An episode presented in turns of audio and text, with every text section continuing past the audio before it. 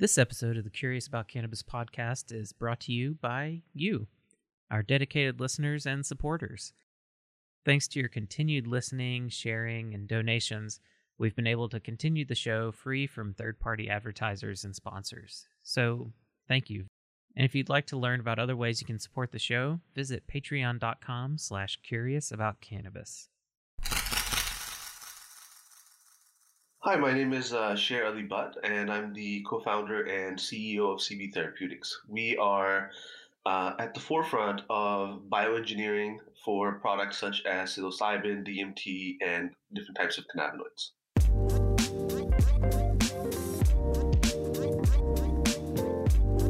You're listening to the Curious About Cannabis podcast. Hey, everybody, this is Jason Wilson with the Curious About Cannabis podcast. Thanks so much for tuning in once again. I'm really excited to finally be back with everybody. We are on a, a bit of a break there as I prepared for season two, but excited to be back and really excited to be back with this particular guest. I'm here with Sher Ali Butt of CB Therapeutics. They've been doing some really, really interesting work with biosynthesizing uh, cannabinoids as well as all sorts of. Um, tryptamine compounds, psychedelics, and stuff. So we're going to have a ton of awesome stuff to talk about. So thanks so much, Sher, for being willing to come on the podcast today.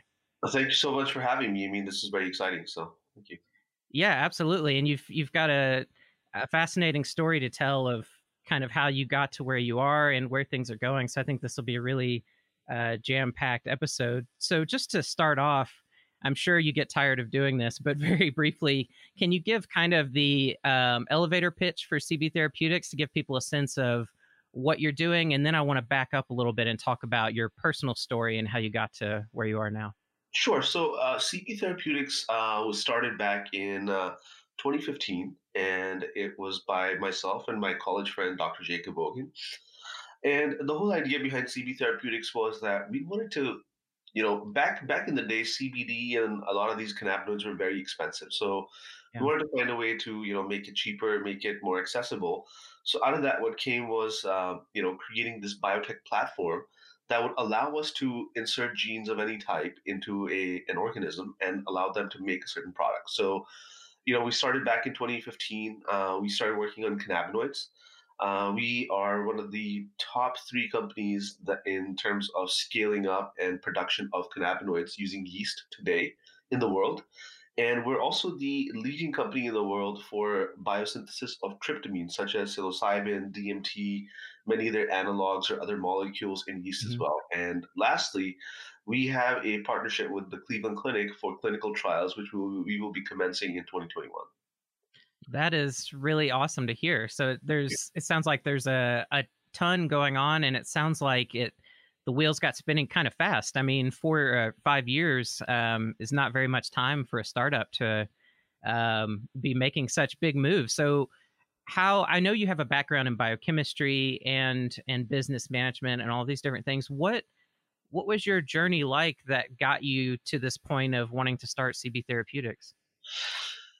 You know, it's a very interesting. Uh, it's a very interesting journey. So um, I remember when I was um, up in the Bay Area. So I used to live up in the Bay, and um, I was working for different companies. So I had a job at Novartis, mm-hmm. uh, working uh, with the FDA uh, on different types of drugs and quality management systems with another company that I was with.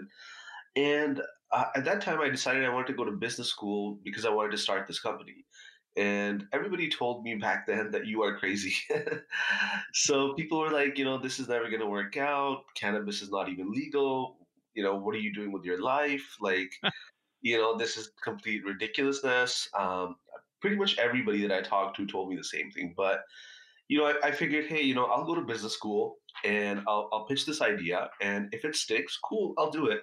And if it doesn't stick, then I'll just go into like a pharmaceutical business development type role or something just to kind of move my career forward. And, and to be honest with you, when I first moved to San Diego, I didn't think that this was going to stick. So, you know, the the, uh, moving into the business development for some uh, pharmaceutical company sort of a thing seemed like the more likely situation to happen.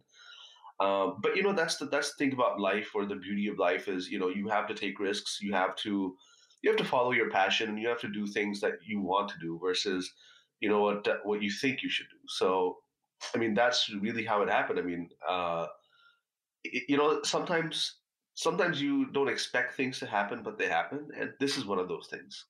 Yeah.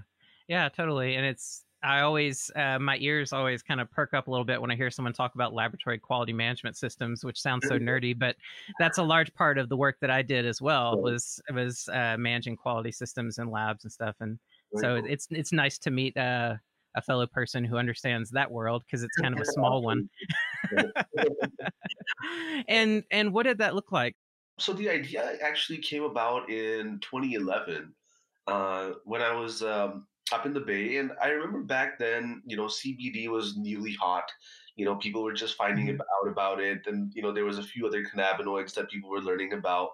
And you know, I, I remember back then that uh, you know I had a job that paid me you know 80 grand a year, Mhm. and back in 2011, and I remember even with making 80 grand a year, I don't think I could afford to buy CBD regularly, and it was kind of a weird thing. You know, it's uh, here's this molecule, and I and I make 80 grand, which is not bad uh, as a salary for a Mhm. 20 year old, and um, I couldn't afford it. So out of that came the idea. Uh, you know, my my degree before that was in biochemistry, so you know, I was always fascinated with biology. I was always fascinated with the idea that, you know, inside living organisms, there are these small machines. I mean, how crazy is that?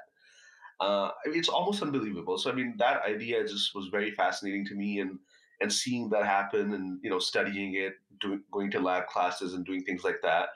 And from there, I, you know, it, it was just like a natural extension. And I mean, if you look at like for example, vitamin D or Mhm. vitamin C or any of these molecules in the world that you have today that are freely accessible to the people, you'll notice that eventually there's a shift from, or even aspirin, for example. So aspirin, I'll take a, it's a good example, so I'll use that. It comes from the willow bark tree, tree Mhm. bark, right? and you have to extract it. Um, you know, the thing is, to supply the whole world of aspirin, there's not enough willow, willow trees.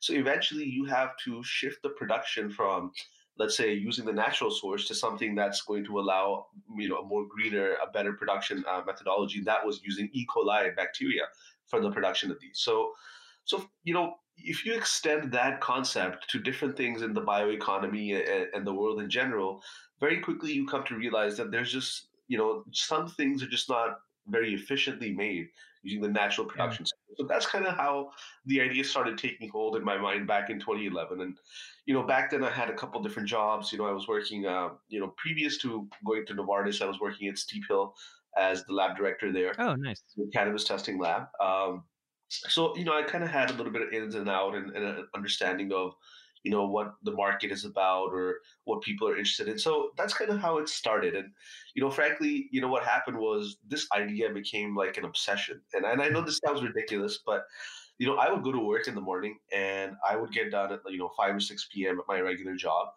And I would come home and I would spend, you know, instead of playing on the PlayStation, and I love video games, and you know, I've been a gamer my whole life. You know, I, I stopped doing that, and I started just reading research articles. I mean, every day I would spend four or five hours after work, uh, just researching this idea. And you know, even my friends and people around me were like, "What? What are you doing? you know, yeah, what, what is what is this all about? This is an illegal thing, like." You, I, I back then actually I was I wasn't even a U.S. citizen. I just became a U.S. citizen about a year ago Oh, so it's been a long journey for me uh, but you know it was it was just like there was just so many weird things about the situation. I don't have any money. I'm not a citizen. The, the idea is illegal. But you know that's the thing about things that you get fascinated about right? It's like a lot of the times it doesn't make sense. A lot of the times you just you just are curious about it and and that's how it started. So it started with me reading maybe a few thousand research papers i i think. Collecting a lot of research papers in my free time, uh, writing up a bunch of stuff like this could make this, you could do this with that, Mhm. and just kind of freelancing it. And back then, it, you know, it wasn't even about starting a company. It wasn't even about.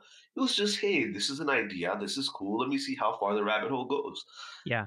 And that's how it started. And, and then, um, and then what happened was, you know, I I went to from I left Steep Hill, I went to Novartis, did that for about two years. Then I went to another company called Naturalina Brands, where I set up a, a brand new quality management system for the company. And at that point, I was like, okay, you know what? I think I've spent like three years, you know, figuring this out or whatever, and you know, I might as well take a shot. You know, I might as well go to business school and and, and figure this out. And and I remember famously at that time, you know, my my my dad told me he's like you know, the guy who makes tea at my office has an MBA. Is that what you want to do with your life, son? so, you know, but, but uh, he was obviously he was uh, you know looking out for me and trying to give me good advice and make sure that I end up somewhere with my career. But uh, you know, I said, hey, you know, uh, let's take a shot, and I came down to San Diego, and uh, you know, it was very. Um, there was a startup program here called Start R. So basically, you you know you uh, submit your startups and they pick like six start- startups every uh, every year to work on. Like uh, they help you incorporate papers and things like that. Mm-hmm. Free advice. So by chance, my first quarter, I applied for that program, and to my surprise, I actually got in, which was the craziest thing because uh, everybody around me in business school was like, "What is this all about?" Because you know, typically when you go to business school, mm-hmm. everybody's very like suited and booted. They're all you know finance people, or you would never imagine somebody like uh, with my background or you know would be amongst these people in that way. You know, obviously my background is in cannabis. I use cannabis. You know, I always have for over a decade so it was very interesting. And you know, once I got into Start R, they gave us a little bit of money. They gave us some encouragement. I was like, okay, you know, we'll see where this goes. And then from there on, you know, we went to different competitions. We won over fifty grand in different competitions uh, oh, wow. for CB Therapeutics. You know, because I didn't really have any money back then. Um, I had a little bit of savings, and so I was taking uh, 24 units in business school, and I had a part-time job as a TA Mm-hmm. and I was doing CB Therapeutics part time. So it was a very you know interesting time, and and that's how it started. So second year of business school, I started another company uh, up in the Bay Area called CB Labs, which is a cannabis testing lab like Steep Hill. Mm-hmm. So by chance, when I was up in the Bay Area, I met Jacob, who's my old friend from uh, college, and he was finishing up his PhD in bioengineering from Berkeley. Oh, nice. And Jacob is one of the smartest people I know, and uh, you know he knows he knows his stuff. So you know, we, we went out to a bar and, uh, you know, we were drinking beer and we were like, hey, should we do this together? Like, you know, the bio stuff, I, I know the cannabis stuff, and, uh, you know, let's take a shot. And, and that's how CB Therapeutics was born. That is, that is a perfect entrepreneurial tale. and it, and you're so right that like when you're passionate about something and it just like is eating away at your brain, like you can't, you know, you just can't get past it and it's it's been like this in my life too that you don't necessarily see the path forward or know um where things are going to lead but you're so passionate about it you've got to take steps forward and just yeah. see um and it's amazing uh, where things can lead when you just follow you know it's uh like joseph campbell follow your bliss you know right. sort of thing but um that's super fascinating and and so um a couple of questions, and I'm going to try not to get sidetracked because there's so much going on in my mind. I guess one thing I'll ask is, uh, why did you focus on fungi over bacteria to biosynthesize these compounds? Sure. So, um, so you know, these sorts of decisions were uh, actually uh, my partner's decisions. So. Mm-hmm the co-founder, but from what I know, um, is that yeast is the most scalable organism in the planet. So you know we've yeah. been manipulating yeast for you know dec- you know millennia and millennia and whatnot. We've been making beer, all these things. Uh, that's one reason. So yeast is definitely more scalable than bacteria. Bacterial fermentation is in general. It's not you know obviously it's uh, on a case by case basis. Right. The second reason is you know typically um, you know it's a lot safer to work with yeast than it is to work with E. coli. Uh, so those two considerations i think and you know typically when you're looking at the types of proteins we want to express some of them may be a lot more complex than what potentially the bacteria can handle well, and um, that's is a prokaryote, so that's so those are the types of uh, considerations that we took into play. But, but you know, I mean, eh, you know, this is mostly Jacob is the architect here of, of this yeah. uh, master plan. So, yeah, yeah, totally. And um, so the first thing that you chose to focus on, correct me if, correct me if I'm wrong, was CBD, right? So CBG. So that's the first oh, CBG. Okay. Pathway. So we worked. We first got CBG, then we got CBD, then we got CBC. Then we started working on the uh, V uh, variants like mm-hmm. CBGV, etc. Yeah. Yeah, and you uh, to just for everyone listening to put it in context, your company was the first to do this with yeast, right? to no, to biosynthesize? So there were there were maybe three other companies that had done this with yeast before us, uh, Gotcha. Okay. specifically for cannabinoids. So uh, there was one in Canada. There was maybe one here in the U.S. One or two others uh, that had done this before.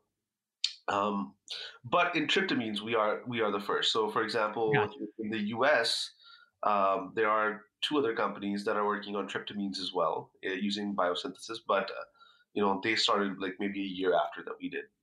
Yeah.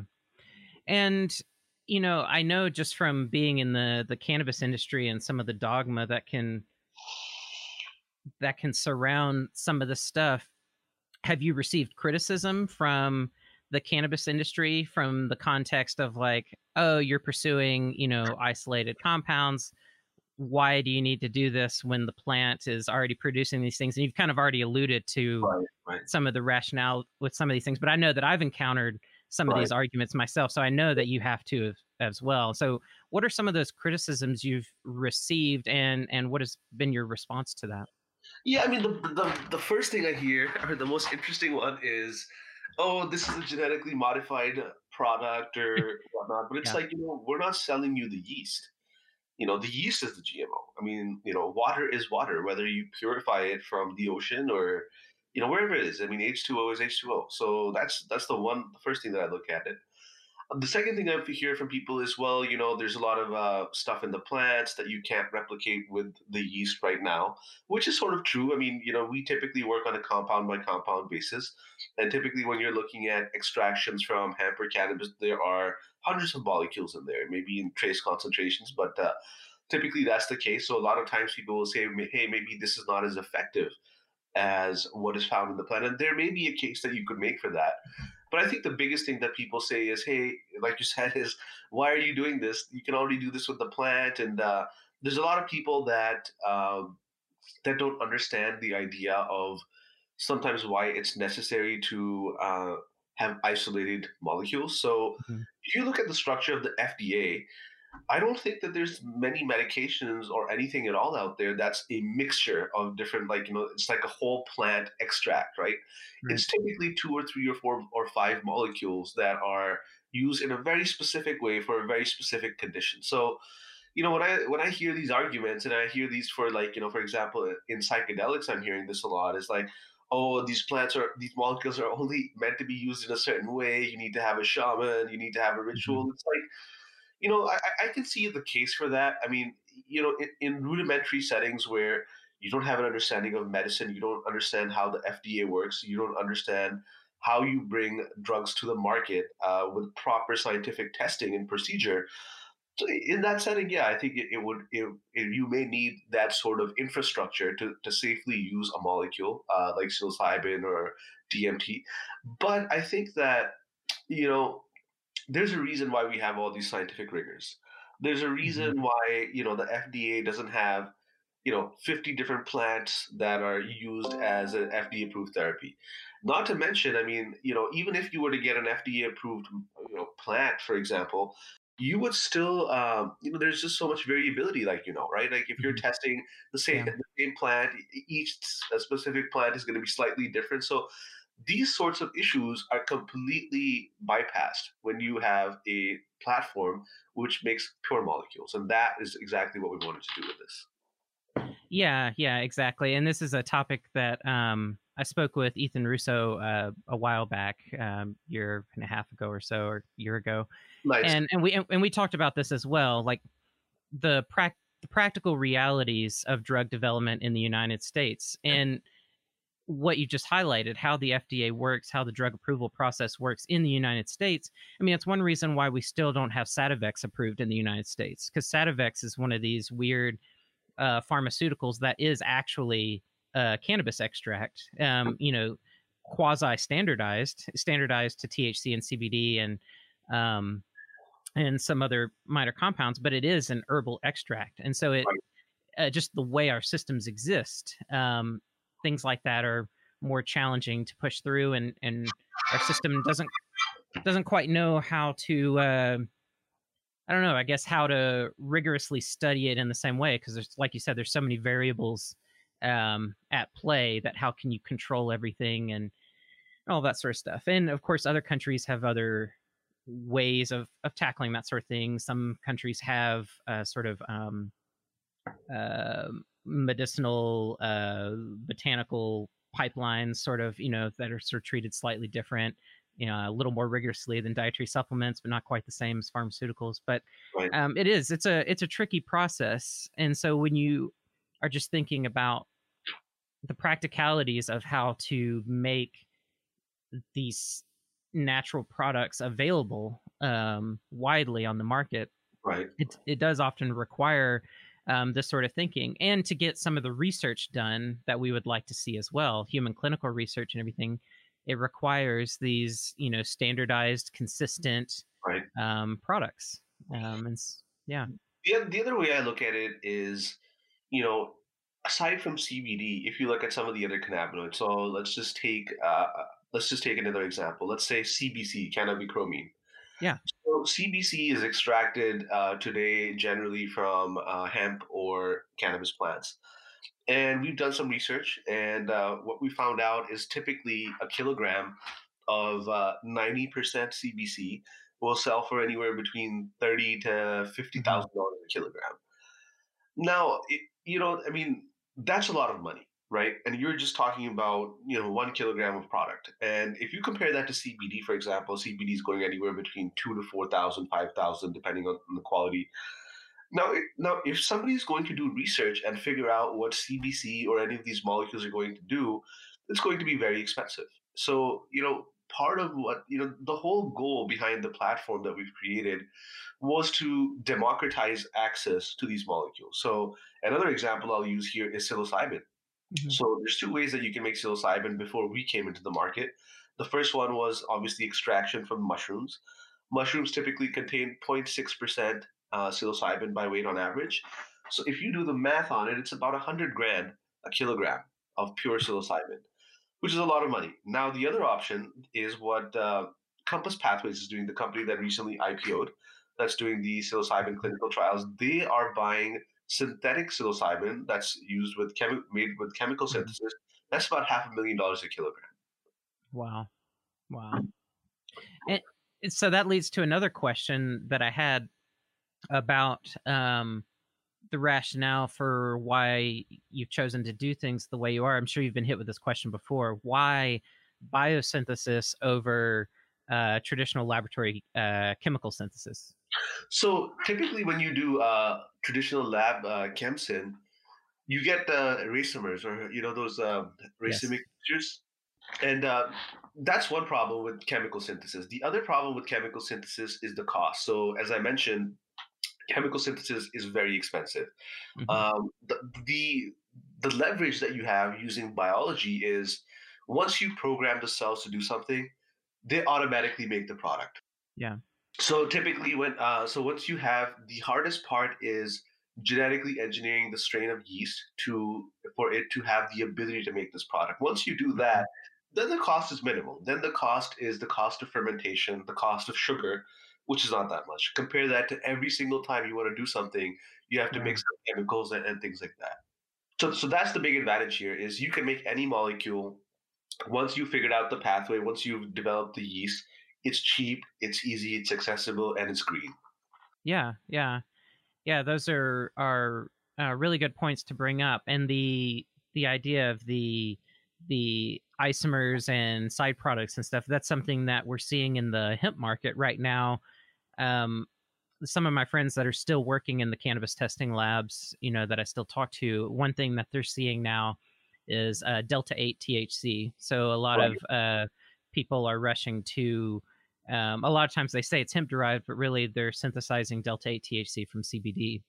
Right. Um, and what the testing labs are seeing on the chromatograms when they're Mhm. running these samples are all sorts of other peaks um, of mystery compounds. They don't know what they are. They assume there are various forms of THC or, or possibly CBD degradation products, whatever, or, or just totally different um, side products or whatever, heavy polymers in some cases. So, um, this idea of non-target compound production um, and purity um, is is definitely a problem. And obviously, you can do chemical synthesis in ways where you uh, you get extremely pure products. Um, that's very common, but um, it's definitely a lot simpler to use an organism that's going to engineer a a very targeted compound every time uh, without worrying necessarily about all of these side reactions. And something you mentioned in an interview of yours that I watched in preparing for this interview is you mentioned that sometimes with the chemical synthesis, you run into problems with the enantiomers, these compounds that have the same, uh, you know, their same molecular formula and laid out the same, but they're essentially mirror images of each other, the left hand and the right hand. And sometimes with chemical synthesis, you don't always, depending on what analytics you're doing to verify right. quality of your products, you may not actually have your right hand, you may have your left hand, or vice versa. Um, and I, I heard you mention that sometimes with the biosynthesis, it can be simpler to ensure the proper uh, form of the molecule you're going after actually gets produced. Yeah, so so that's that's the other beauty of using the platform is you know when when typically when you do chemical synthesis it's it can be tough and very difficult to control which isomer you actually end up making and there's a lot of waste yeah. Um, so typically if you make one kilogram of any product uh, using chemical synthesis you have about 10, 10 kilograms of chemical waste yeah. Uh, that's a huge down um, with biosynthesis the advantages i mean the advantages are huge like i said cheaper faster um, and the fact that you use the same machinery or similar machinery to what was in the original organism. So, for example, mm-hmm. you know the enzymes that we use in the yeast are basically uh, derived from cannabis and hemp, but we've we've modified mm-hmm. them, right? So we've made them more efficient. We've made them into like super racing, you know, uh, enzymes. So that allows us to, you know, better adapt to the host. In this case, that would be the yeast. Uh, but because we are using enzymes that are very similar to what's in the plant itself, essentially the molecule comes out exactly as it would in the plant. And that's one of the other beautiful things about this. Yeah. And do you ever run into like one th- one issue that breeders are running into with cannabis? Um, and I had a really fascinating conversation with Kevin McKernan about this from Medicinal Genomics about um, essentially um, well, I guess maybe you're you're able to bypass this, um, but you have leaky genes. You have um, genes that that code for certain enzymes, but under you know slightly varying environmental conditions, they might actually produce a slightly different enzyme, and it's one reason why getting a THC free plant is challenging when you still want CBD and other cannabinoids because it's possible uh, for little trace, tiny amounts of THC to be produced by uh, the genes that would normally code for uh, the synthase enzymes, you know, that would produce CBD. Are you able to bypass those sorts of problems through this method? Yes. So, you know, in the beginning, we had that sort of an issue mm-hmm. where, so, so you're right. The, the enzymes that are naturally found in the plants, if you use them as is, mm-hmm. you will have a lot of uh, leakage, as as you described. Um, part of you know part of any good genetically engineered organism is uh, not just using the original enzymes in the way they were, because you know you have to remember these enzymes, the way they're found, are optimized by nature to work in mm-hmm. plants or in fungi, for example, for you know like psilocybin and DMT and different t- sort of fungi. So when you port over those enzymes into a new host or a new organism, of course it's, it's going to be very suboptimal.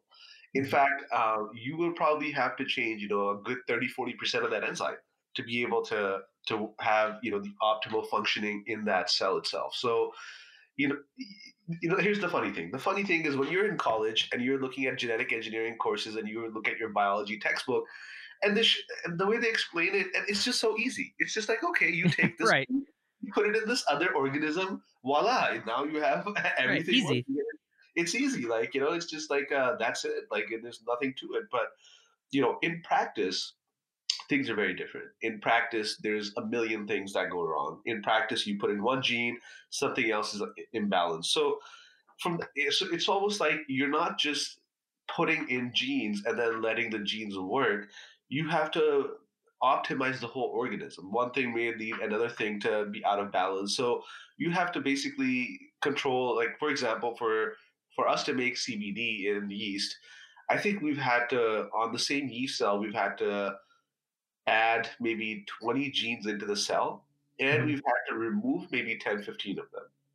Interesting. Okay. Yeah. Yeah. So, so for example, yeast typically makes uh, makes alcohol, right? Hmm Uh, if you give it sugar, so we've had to remove that functionality because if if the yeast is continually making alcohol from the carbon flux or the carbon that we're hmm feeding it, then we're losing efficiency. So that's another one of those things that you have to work. So so the way you know my realization in the last five years is there's there's a world of a difference between theory and application, and and that's you know the big lesson here. Yeah, yeah, absolutely. And a sort of funny question that I know someone listening wants to ask, I can just feel it, is um is there any way to use this technology to um let's say that you didn't totally remove the yeast ability to make alcohol and let's say it's making alcohol and um, whatever target cannabinoids could you create a process where you essentially made an alcoholic beverage that um, automatically produces cannabinoids as part of the brewing process Yes, we we've had we've had some inquiries about this. So yeah oh, that's why i said i know someone's thinking about this yeah, it- it's a concept that's out there, and uh, yeah, theoretically you can do that. Um, you know, again, the question really is, you know, I haven't really made any beer like that. I mean, I tried beer making in college just as an Mhm. amateur, and uh, um, yes, you could do that. I mean, however, I think it would be difficult to regulate that product, for example, in, in the current market, and, and that's sort of why we haven't gone through with that. But yeah yeah no that your question, of course, it's totally possible. Yeah, I mean, it's a fascinating thing to think about.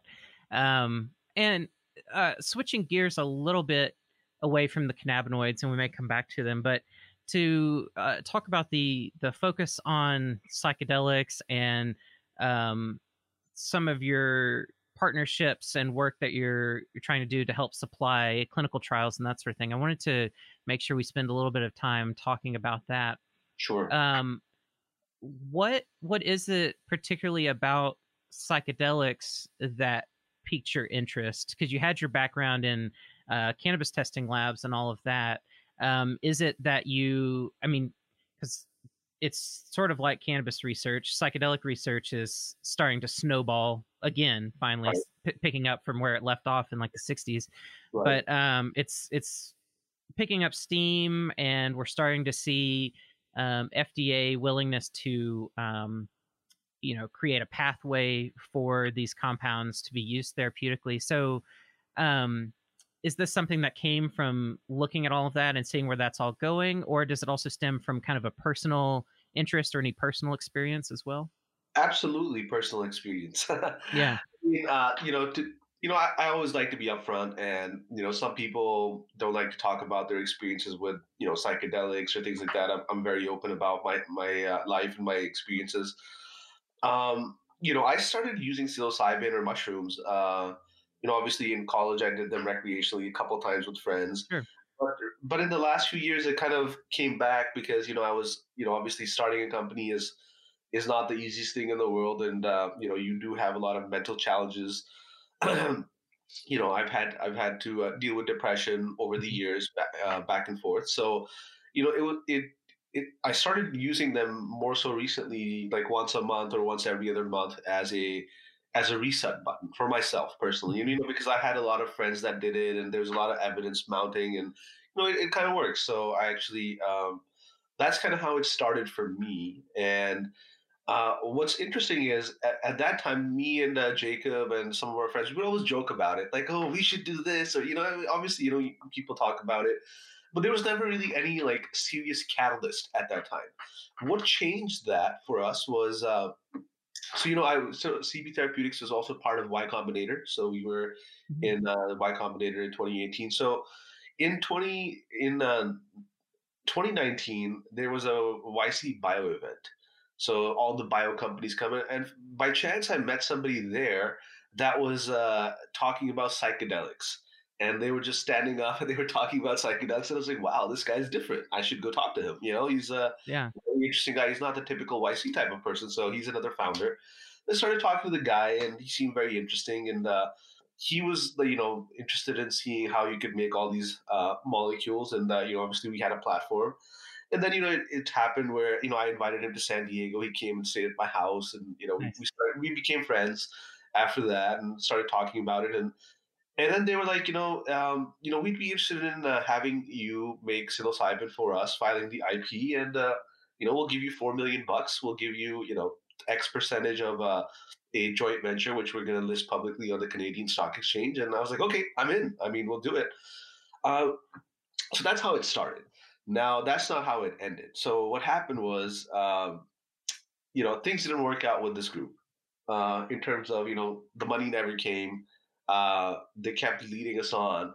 Um, and then we started getting a little like suspicious, like maybe they know some competitors or something, and uh. they push us back. So, so that time we made the decision, like, hey, you know what? We can't wait for this person uh, or this group to come back and give us the money. This is a very important project. There's a lot of uh, there's a lot of steam around this. So we should just absorb the cost and we should move forward and we should be the first to file IP in the space and actually make the product in use. So that's what we ended up doing is we said, okay, you know what, you know, maybe they're going to come through, maybe they're not, but we should just take the project on. We've already, you know, put some time and energy into it.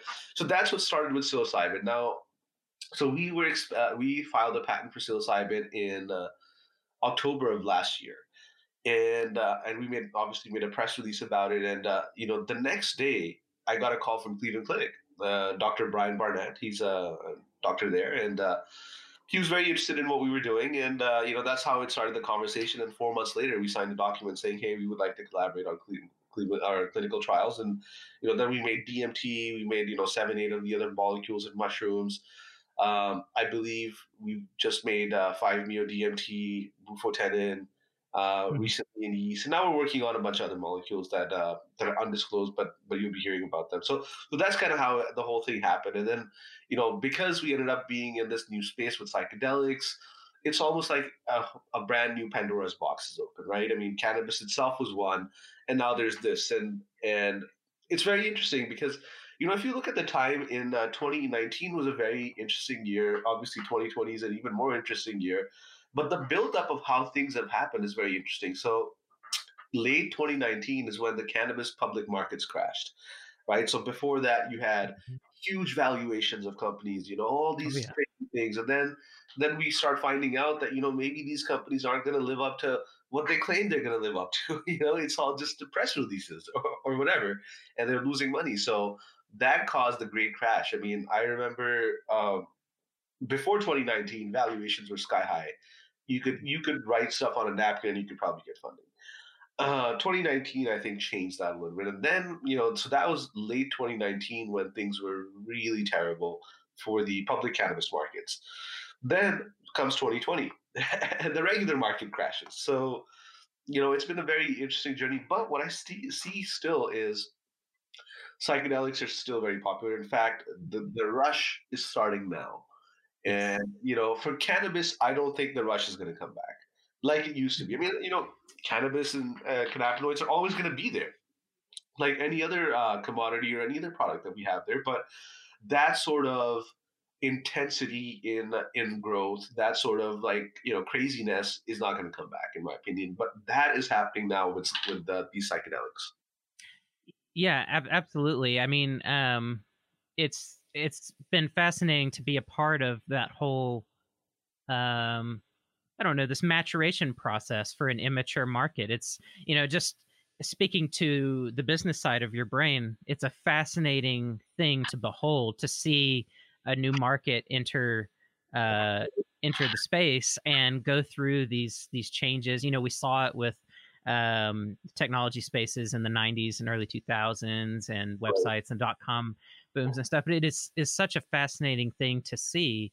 um, to see these markets find their grounding. And I agree that cannabis is now it's maturing, and investors are getting wiser. And you know, I yeah, 2008 was definitely a, a big drop because I my naive young mind getting out of grad school, I got wrapped up into companies that were like, oh yeah, we'll throw you stock options and you know everything's great and we're valued at you know all of you know all of this money per share and you know look out 10 years from now and you're going to be you know just swimming in cash from from how the cannabis industry is going to grow, and then all of that totally totally collapsed.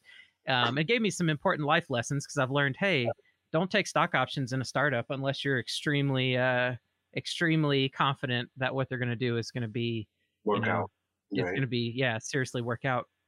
Um, but but you're right, and yeah, the the psychedelic stuff like we now have cities that are starting to decriminalize entheogenic plants and that sort of thing. Laws are just like with cannabis, slowly city by city, and then very soon state by state. Oregon's working on voting for uh, you know therapeutic access to uh, psilocybin mushrooms. We're going to see this domino effect play out uh, right. very very similarly. Although I think it's going to be different. Psychedelics are just a different beast, but it's very similar in that buildup of energy and the snowball that's that's that's rolling and, and building. I'm really interested to see where it goes. Um, and one thing I wanted to ask you because you've talked mainly about tryptamines, I also mm-hmm. wanted to ask you about phenethylamines. Is that something that is on your company's radar as well?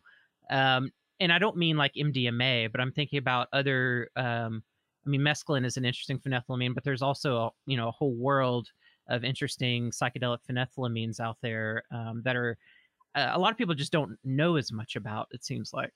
Right. Yeah. I mean, um, we have about I would say about five or six other molecules that we're working on right now that are under wraps. Uh, mm-hmm.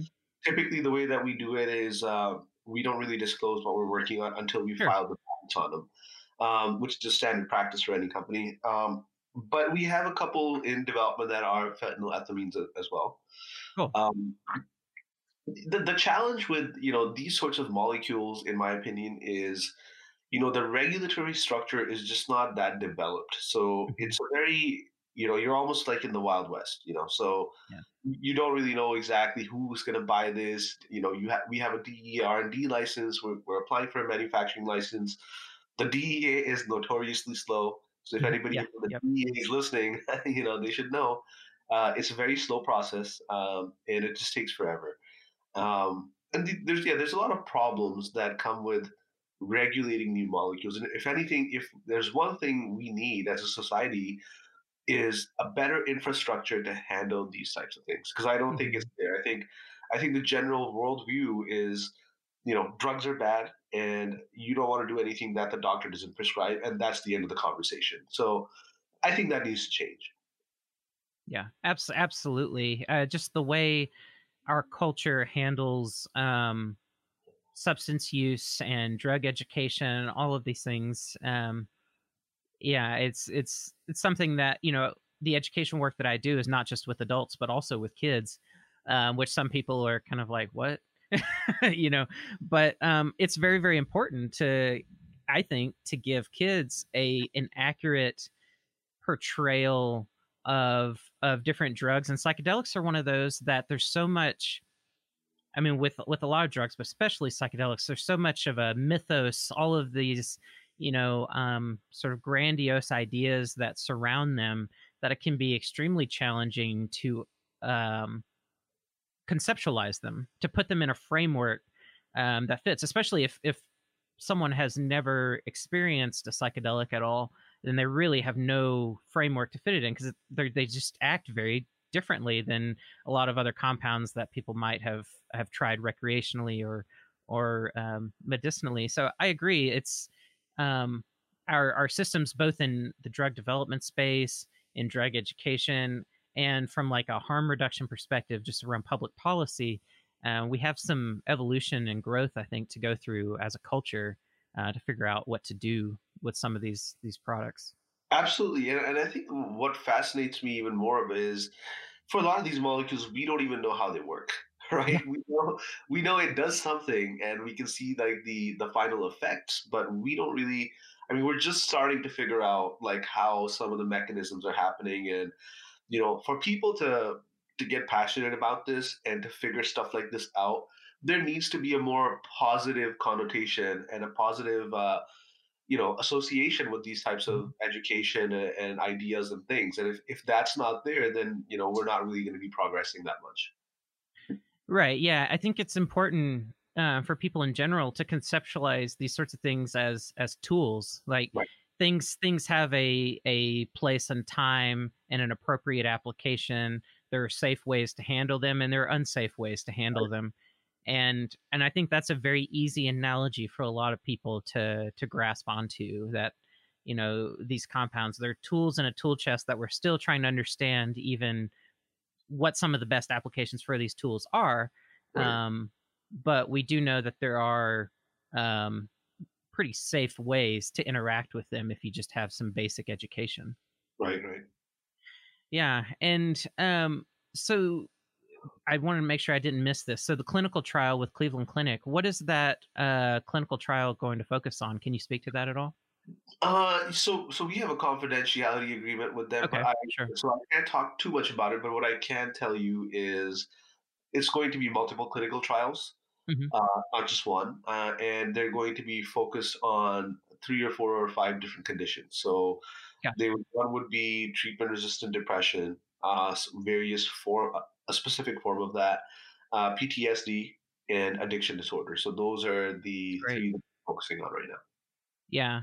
Well, that's awesome. I'll be really looking forward to seeing the results of that. And like you mentioned earlier, some there's so much about your story I can personally relate to. We have some like overlapping backgrounds and things, but also in my own life, I struggle with depression, you know, that comes and goes that sometimes can be pretty serious. And that's something I've discovered on my own is how powerful psychedelics can be in treating um, not just depression, but also, and this is me speaking personally, not as a doctor suggesting anyone else should do this, but for myself, uh, you know, uh, so not just depression, but also chronic anxiety and these sort of things. It it can help substantially, and I think what the interesting promise of psychedelics is is uh, particularly for mental health, is, based on the research that's been done, is that you know we may be integrating compounds into our therapeutic tool chest that only need to be used a few times rather Right. than drugs that need to be taken every single day that are changing you know potentially your biochemistry causing adverse side effects you know long term you know all these other things and so it's a very interesting doorway into a almost a a new um it's not really new rediscovered sort of uh modality where you don't have to take a drug every day maybe you just need sessions and Right. you take a drug every 3 months or 6 months Right. and and you get possibly even more profound um results You um know, I would I would say if you weren't depressed before 2020, you're definitely depressed now. So, you know, I think it's a it's a global phenomenon, and uh, you know, if, if you're stuck at home for a majority of you know the year, then yeah, everybody's going to feel depressed. Which is why I think the the need for these molecules, these specific therapies, is even more so than than it was you know last year. So mhm, I definitely agree that you know there needs to you know uh, as a society, we've just been like you know conditioned to to feel like, hey, you have a problem, go to the doctor. and They'll give you a you know one of those Pez dispensers with pills in them, and uh, you pop one a day, and, and that's it. One a day keeps the doctor away, kind of a mentality. And now we're just realizing that you know there are new molecules that are just so powerful, like you said, that you only need to use them once every three months. You only need to use them once every six months or something, because just that one use has enough punch or power packed in that punch where it just lasts. So, yeah which is great, right? Which is uh, you don't have to take you know 90 pills. You just take one session and you're good. So that's that's a beautiful thing. Yeah and if anyone listening isn't aware another common um benefit to to psychedelics as a therapeutic agent is uh, generally they're hard to abuse. They sort of have built-in anti-abuse mechanisms because the experiences sometimes can be so profound, so sort of you know ground shaking for people that they usually they often don't want to do it again very soon or very often at all. Um, obviously, there are exceptions to that. Right. Um, but uh, that's another thing that has researchers really um, that's really piqued their interest in these compounds is that oh you can elicit this very very strong effect and it's it's not necessarily enjoyable it can be uh, beneficial on Right. a on a very high level um, but it's not always necessarily pleasurable uh, you know from a, a sensual sort of perspective or something so Right. it's it's um yeah, abusing psychedelics is a is a little tougher than other things. And uh, oh, one thing that I wanted to ask, and this is sort of on the technical side, but um, do you find that in using yeast to to biosynthesize psychedelics, is it easier to focus on this these uh, smaller, simpler molecules like psilocybin, like DMT, that are very similar to serotonin, roughly, you know, not super large compounds, versus something like LSD, which is a more complex molecule, bigger.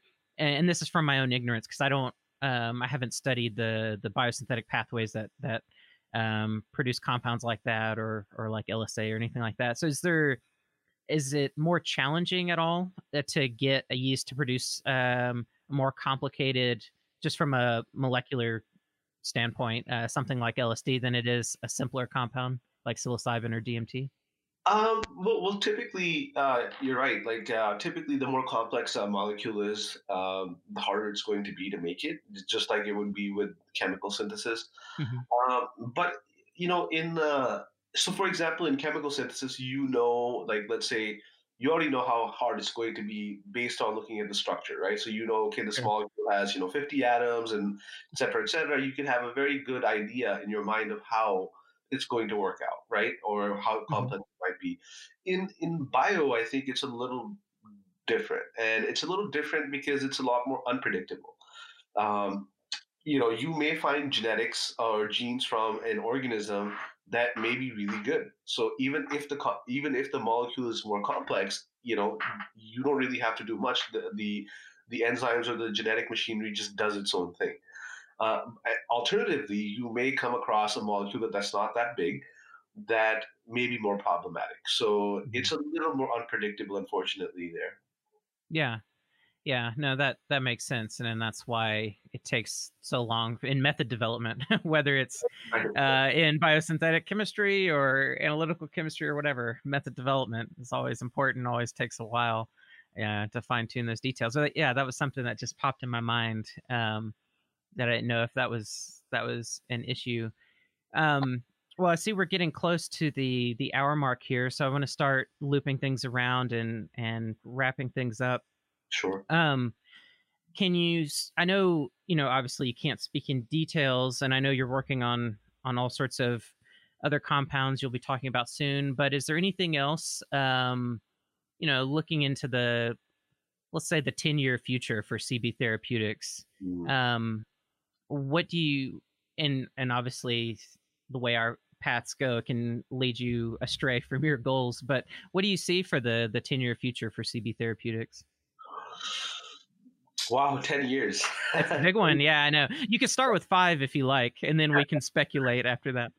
yeah, I mean, so, okay, I will start with five because I think that's a little more, uh, you know, I could probably talk a little bit more about that easier.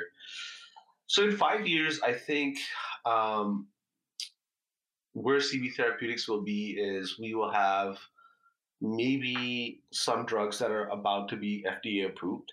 Mm-hmm. Uh, so uh, in five years, I think maybe we'll have two or three clinical trials that will be in phase three, getting close to finishing the, the trial.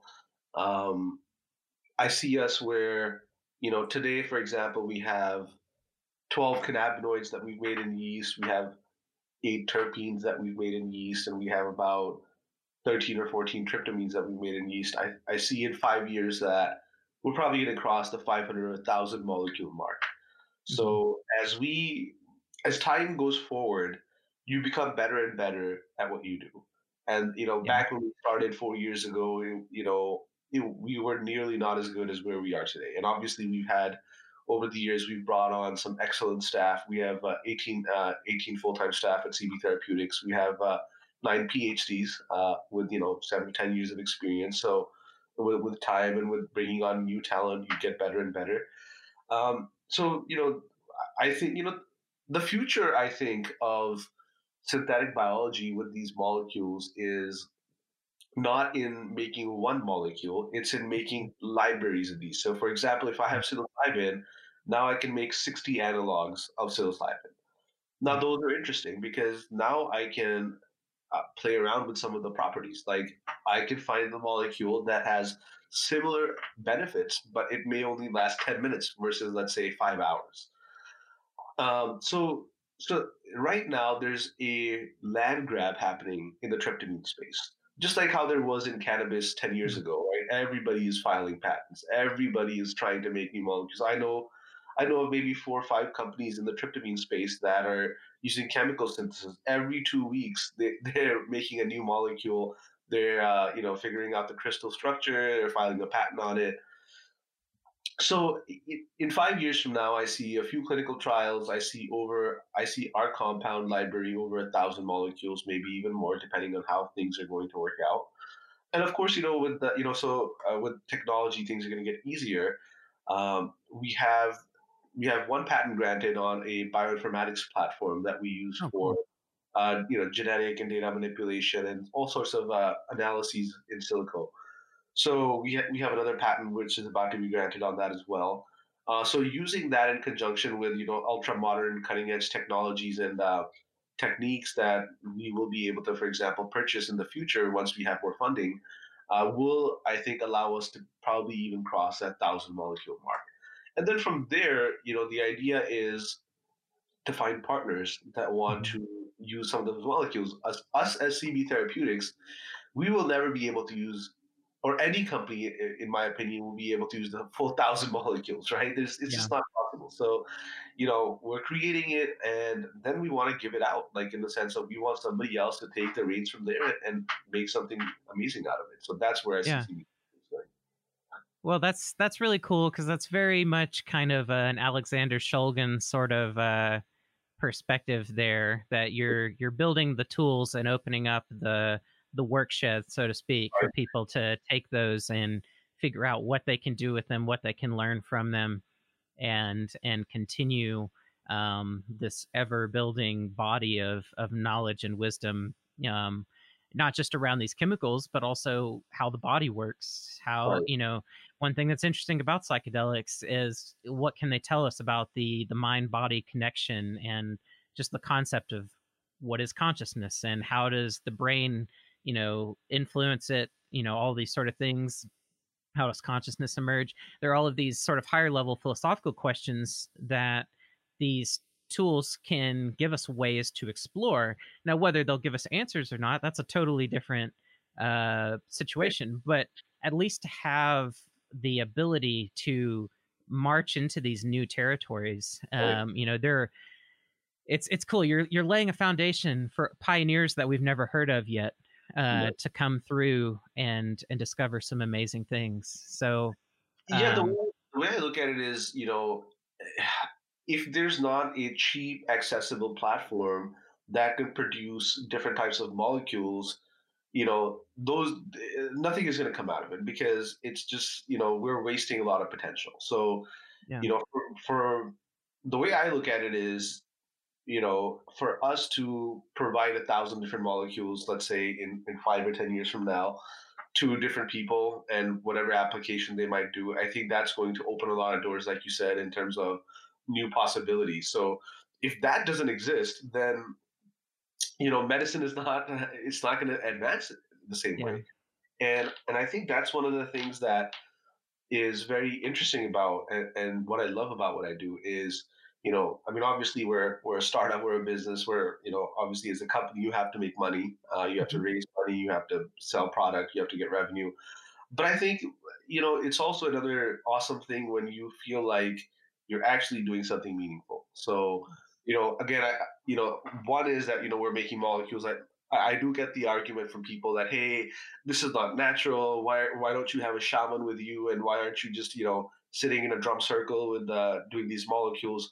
And, and respectfully, I mean, I've been in drum circles, I've done all that, but I Mhm. respectfully disagree with that because I, I feel like you know there's a difference between taking these molecules semi-recreationally, like uh, these you know these situations call for, and then there's another thing which is making medicine out of it, real medicine. Like you know when you're taking real medicine, you don't have a shaman blessing it. I mean, just to, to be Mhm. real about it, right? I mean, it has yeah to go through a very rigorous process, which has nothing to do with any of these things. So so from that perspective, I think you know I'm uniquely blessed to be in this position where I can make a difference in that way. Is you know getting scientific stuff done, you know getting yeah getting in front of the FDA, and I think I think in the future that is that will be the future of psychedelics as well. Um, hmm you know, cannabis was the same way, right? Cannabis used to be, uh, you know, something that people did. Now you have FDA approved medications coming out.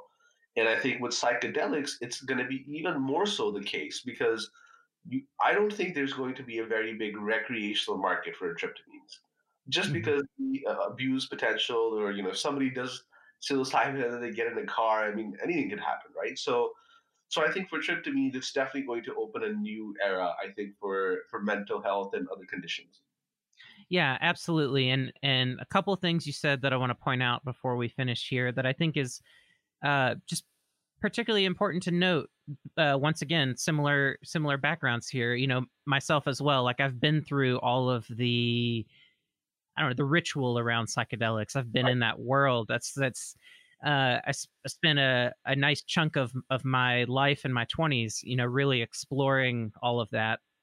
Um, and I think sometimes people in the industry forget that uh, people like yourself or myself that are working professionally in these industries with natural products and things um, that if we're talking about things that maybe they're not so comfortable with or don't have uh, a framework to understand, you know, why we're, you know, trying to find avenues and, and homes for these these ideas.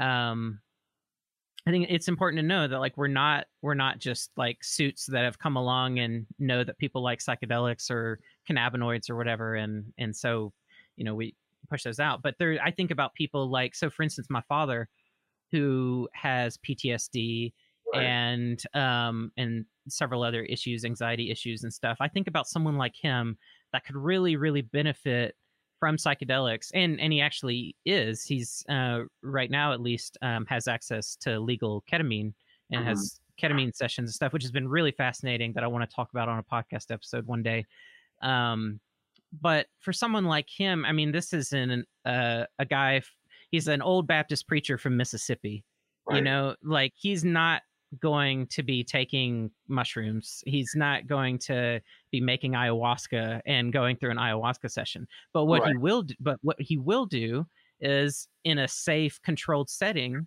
he will engage a psychedelic experience. I think if uh, the right setting were presented to him where they were like you know you can take psilocybin and you know we've got these controls in place. You'll be monitored. You're safe you know all these sort of things i think he would be very open to that because he knows um, how these compounds can affect mental health and how profound they can actually you know those effects can be. And so this is also about opening the potential benefits of of these things that you know have been used traditionally in in other cultures in a more sometimes a more um ceremonial ritualistic aspect and everything with the original natural products. Well taking them down this route it opens up that potential benefit to a whole host of people i mean hundreds of millions of people billions of people that um, wouldn't ever go you know to some of the environments that you and i have been in and and seen you know how those how those compounds have been used. So i just think that's really really important to note because sometimes people get really and like i said particularly in the cannabis and psychedelic spaces there's just some people that are extremely passionate which i appreciate Right. um, but that um, sometimes really don't want to tolerate any space for isolated compounds you know formal pharmaceuticals and stuff and i, I just try to make it a point when i can to um, highlight that you know for some people maybe that's fine but for a lot of other people um, you know this is needed Right. And yeah, I mean, you know, I mean, I think one thing that uh, everybody should remember, like you said, is if you are doing psychedelics, you should be tolerant of other people and their views. So I find it interesting that people that are, you know, uh, doing all this talking about self heal and progression and tolerance, and then they're not tolerant. So it's a very interesting, um, and, and I think it stems from the idea that they feel that their business is somehow threatened. So if you look at a lot of uh, these uh, businesses, they have built their practice on this sort of ideology, which is fine. And I think there's a place for that. There's a place for that hmm in society.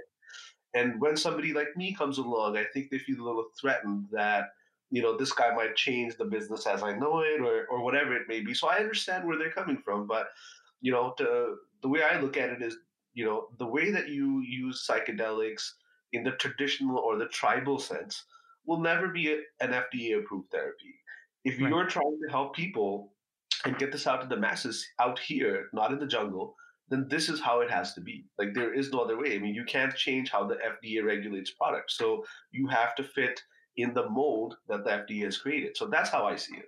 Yeah, absolutely. And as you pointed out early on in the conversation, it's also a wildlife conservation issue too, uh, and we can't forget that. That you know, it's like okay, you love cannabis, you love psychedelic. Well, cannabis is a exception because it's such a big agricultural commodity, but psychedelics particularly, you know, you love it. You want everybody to you know be exposed and all this sort of stuff, but we can't. You know, we can't be ripping the bark off of all these trees from the jungle to make ayahuasca. We can't you know there's just so many elements to this that we also have to be sensitive to um, as well that the work that you're doing is is really helping to address if we can find more um, ecologically conscious ways of producing these chemicals with Right. less waste that is more efficient and more pure Right. and that, that's something that we have to very you know seriously consider and and um, and adopt in, in its right context I completely agree. Yeah. Well, awesome. I know I've kept you a little bit over, but this has been a fascinating and awesome conversation as I I knew it would. Um, thanks so much for being willing to come on, and I want to give you a few moments here. Um, feel free to plug anything you want. Let people know how to learn more about CB Therapeutics. Um, you know your website, any if you have any social media presences or anything like that. Um, the floor is now yours to share with our listeners anything you like. Thank you. I mean, honestly, I I, I didn't really know what to expect coming in here, but uh, I can honestly say that this has probably been one of the best conversations I've had in a while. I, I don't feel like Oh, we're anything. We're just hanging out and we're just having a chat. So, so yeah, it's it's my pleasure. And uh, again, thank you so much for uh, bringing me here. Um, yeah, I mean, you know, I'm not I'm not a a self-promoting type of person in that way where you know i mean i think people know what cb therapeutics is. Uh, you know you can definitely check us out online or the website. Um, you know in terms of you know my parting message would be that you know it's a very exciting industry to be in. Uh, it's a very exciting place to be in where you know you can create these sorts of things. So uh, yeah, you know, I'm looking forward to the future. I mean, I can't wait to see what's going to happen in you know the next two years, the three years, the four years, and and more even more so even so about more than my own company. I'm excited to see what the future holds for the space in general and for helping people that have these sorts of serious issues. So people that have depression and PTSD. I hope we we figure out a way where you know we can solve these people's problems because ultimately that's what this whole thing is all about, right? So Yeah. That's that's my last word. Yeah, yeah. Well, that's perfect. Yeah. Well, awesome. Well, everyone listening, thanks so much for tuning in. I'm so glad to once again be at these interviews and be uh, bringing these conversations to you. If you want to learn more about Curious About Cannabis, and I'll, uh, for those of you that have listened all the way through this interview, I'll give you a little preview. There's actually a new project I'm working on uh, where this conversation will fit perfectly, uh, but it's called Serious About Psychedelics. So, curious about cannabis, serious about psychedelics, a little theme, but um, more and more, a lot of the people that I'm talking to um, that are working in the cannabis space are also, you know, doing some work in uh, the psychedelic space too. So, um, uh, sometime next year, you're going to see a, a new podcast rollout that's going to focus particularly on psychedelics and the emergent space there. So, those of you that have listened this long, you get that little little uh, sneak peek there. Um, if you want to learn more about us, go to cacpodcast.com. You can also find us on social media Instagram, Facebook, and Twitter. Instagram's usually the best place to connect with us on social media. And um, yeah, thanks for tuning in. Stay curious and take it easy. Bye bye.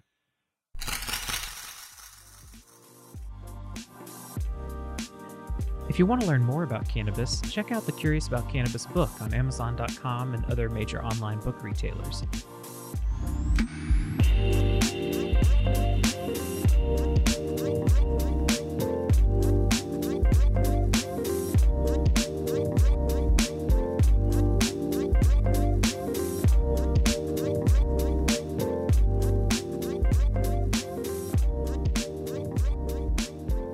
To support the show and get access to an exclusive members only podcast feed, access to private events, merchandise discounts, and more, visit www.patreon.com slash curious about cannabis.